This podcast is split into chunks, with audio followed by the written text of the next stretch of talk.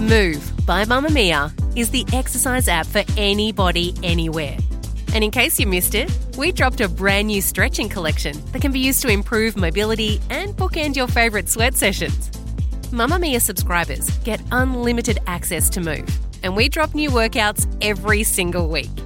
If you're on the hunt for movement that makes you feel good, head to move.mamamia.com.au and use the code MOVE10 to get $10 off a yearly subscription.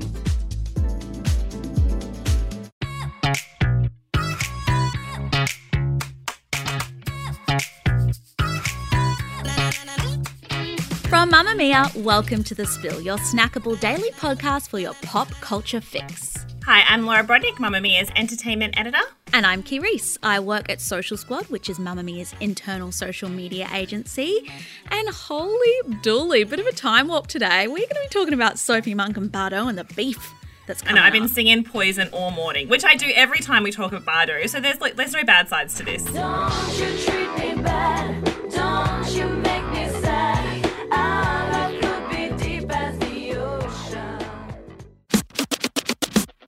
I have news. What's the hot gossip? I want more headlines. Well, straight into our entertainment news headlines of the day, what you need to know, starting with the news that Channel 9 have dropped the Ellen DeGeneres show, but not for the reasons you might think. So this quote-unquote axing that was dominating headlines yesterday sent everyone into a bit of a spin because it was being kind of positioned as Channel 9 taking a stand while these investigations of a toxic workplace on the Ellen show were being investigated. But it was all clickbait because it was revealed that really since COVID, Channel 9 had been running reruns of The Ellen Show because production was forced to shut down.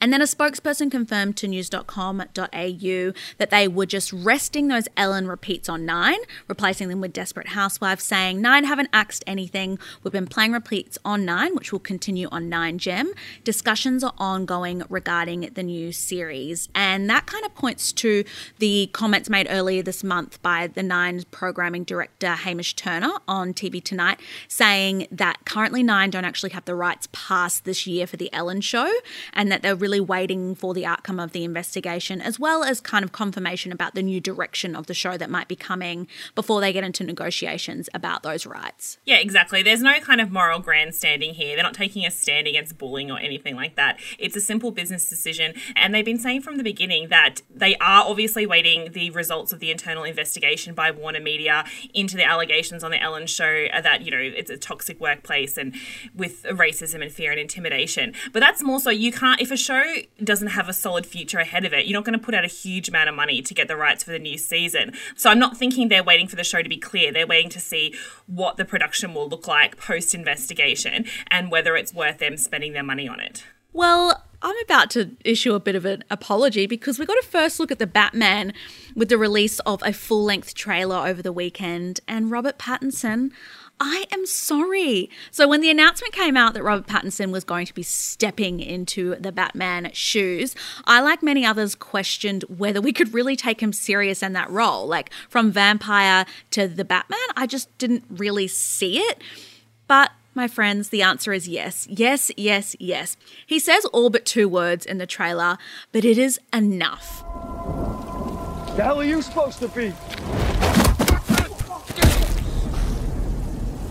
I'm vengeance. So we get what we know about the story. By day, he's billionaire Bruce Wayne attending black tie events, and then by night, he is the Batman fighting crime in Gotham. But what we didn't anticipate was how emo it was going to be. There was definitely an emo undertone. I saw Doc Martens. I saw the Batman with eyeliner on. I saw this like floppy hair, and I'm kind of living for it. Okay, first of all, I told you that he would be a good Batman, so please listen to me next time. Second of all, as much as, like, I think he'll do a good job and the movie trailer is amazing, but at the same time, it's nothing new. Like, we've seen this so many times before, the gritty, dark, broken Batman. You know, it's a well-worn trope that he's kind of eased really well into. And do we need to see a rich kid avenge his parents all over again? Laura, not really. Yes, not really. Do. Will I? No, we don't, Key, but will I watch it? Yes. I'm just hanging out for, which we didn't get to see in this trailer, is Zoe Kravitz as Catwoman. There's a slight glimpse of her, but not much else there. So that's the big reveal I'm waiting for. All right, so we're now going to talk about something a bit exciting, the fact that Aussie TV is making a triumphant comeback, and it's all down to the creators of some much-loved programs, Love My Way and The Secret Life of Us, coming together for something new. Laura Brodnik, tell me everything, because Australian TV is not dead, apparently. No, so we've talked a lot about how COVID in particular has affected a lot of Australian jobs in the arts and TV industry, and even before that, the need for more Australian productions on our screens. And so that's why it's so exciting that this week Stan have announced that they are ramping up their slate of local and international produced Stan original TV series and films, with their volume to increase to over 30 productions a year for the next 5 years. It's all been done in conjunction with the Nine Network, who will focus its own production capabilities towards the acceleration of these productions on Stan. So what that means is that we're going to have a whole bunch of Australian creatives and actors and people behind the camera making these Australian stories, actually shooting them here, and giving us that injection of Australian TV that we used to, you think even like a decade or so, about 20 years ago, was all that we would have been watching glued to our screens, that we've kind of lost a little bit over the years. Obviously, Stan already does a huge amount of original productions which have been successful. This is kind of like the next step of that. So as part of the announcement, they talked about the show called Eden, which is an 8-part hour-long drama series from the people who brought us Miss Fisher's Murder Mysteries. There's also an original comedy special from the creators of Bondi Hipsters called Dom and Adrian 2020. And for the true crime lovers out there, in production is After the Night, which is a 4-part true crime documentary series exploring the legacy of one of Australia's worst serial killers, Edgar Allan Cook. But the one that you alluded to in your intro, Key, and the one that's got everyone very excited is that they've announced that Bump, a 10-part half-hour original drama series, is in production, starring Claudia Karvan, and it's reuniting the creative team behind Love My Way and The Secret Life of Us, two amazing Australian shows. So I just think that is very exciting news for Aussie TV lovers. It really is. Also, Claudia Karvan, come through. She is such a powerhouse, and I was just thinking back when you were talking about that when we went to the Stan. I think it was the upfronts that we went to. And I remember looking around and seeing, because obviously all the Australian actors who were in all of these original series were there. And I remember looking around and really thinking, like, this is amazing. Like, the level of talent that was in the room and the fact that they were all locally produced, and just even them talking about that. I think a minister for arts was there for New South Wales, and he was just talking about how important it was to really inject into the arts. And I think even now more so with COVID, I mean, it kind of lends itself to what we were speaking about yesterday. So this is so exciting. Go Stan, and I cannot wait. Up next, you better grab your Discman, because we're deep diving into the Sophie Monk vs. Bardot drama. Mamamia subscribers, you've been asking and we've been listening. Now you can get all of your exclusive subscriber audio on Apple Podcasts. That includes everything from bonus episodes of your favourite pods to exclusive segments to all of our audio series. To link your Mamamia subscription to Apple Podcasts, open the Mamamia Out Loud page in your Apple Podcasts app and follow the prompts, or head to help.mamamia.com.au.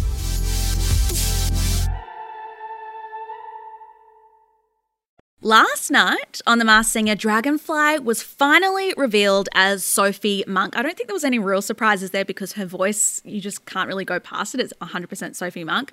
But the reveal marked her first return to music in over 17 years. It is Sophie Monk! Baby, I love you! She's a quintuple threat. Actress, singer, dancer, model, TV presenter. Sophie Monk, that is the best break in my life. And then a little Bardot drama unfolded. So her former bandmate Tiffany Wood called Sophie out on Instagram for taking part in the show after allegedly telling her fellow bandmates that she was too busy for a reunion. On her stories, Tiff posted this caption: "I thought Sophie was too busy for a Bardot reunion. I mean, she's wearing a dragonfly costume, she's singing on stage, while I have to try and get 6 kids to sleep before the show even comes on." She then went on to say, "Think I'll go one step further and predict a new single release, coming to a radio station near you and played by her bestie Jackie O first." Just to make the drama a little bit juicier, her other fellow bandmate, Sally, seconded that, reposting Tiff's story alongside the text, "Boom, and I care so much, but all is not what it seems. No, I think that the world is just wanting to make this a bigger drama than it is. We both clicked on these headlines this morning. We wanted to see what was going on. And obviously we've done a big deep dive episode on the podcast before about the kind of legacy of Bardot because they celebrate their 20-year reunion this year. And a lot of the other bandmates, Belinda and Tiffany and Katie, did that Zoom reunion where they sang Poison. They talked about the fact that they had really wanted to bring the band back for a tour, and Sophie Monk was the big holdout there. That kind of got this whole like talk of drama happening.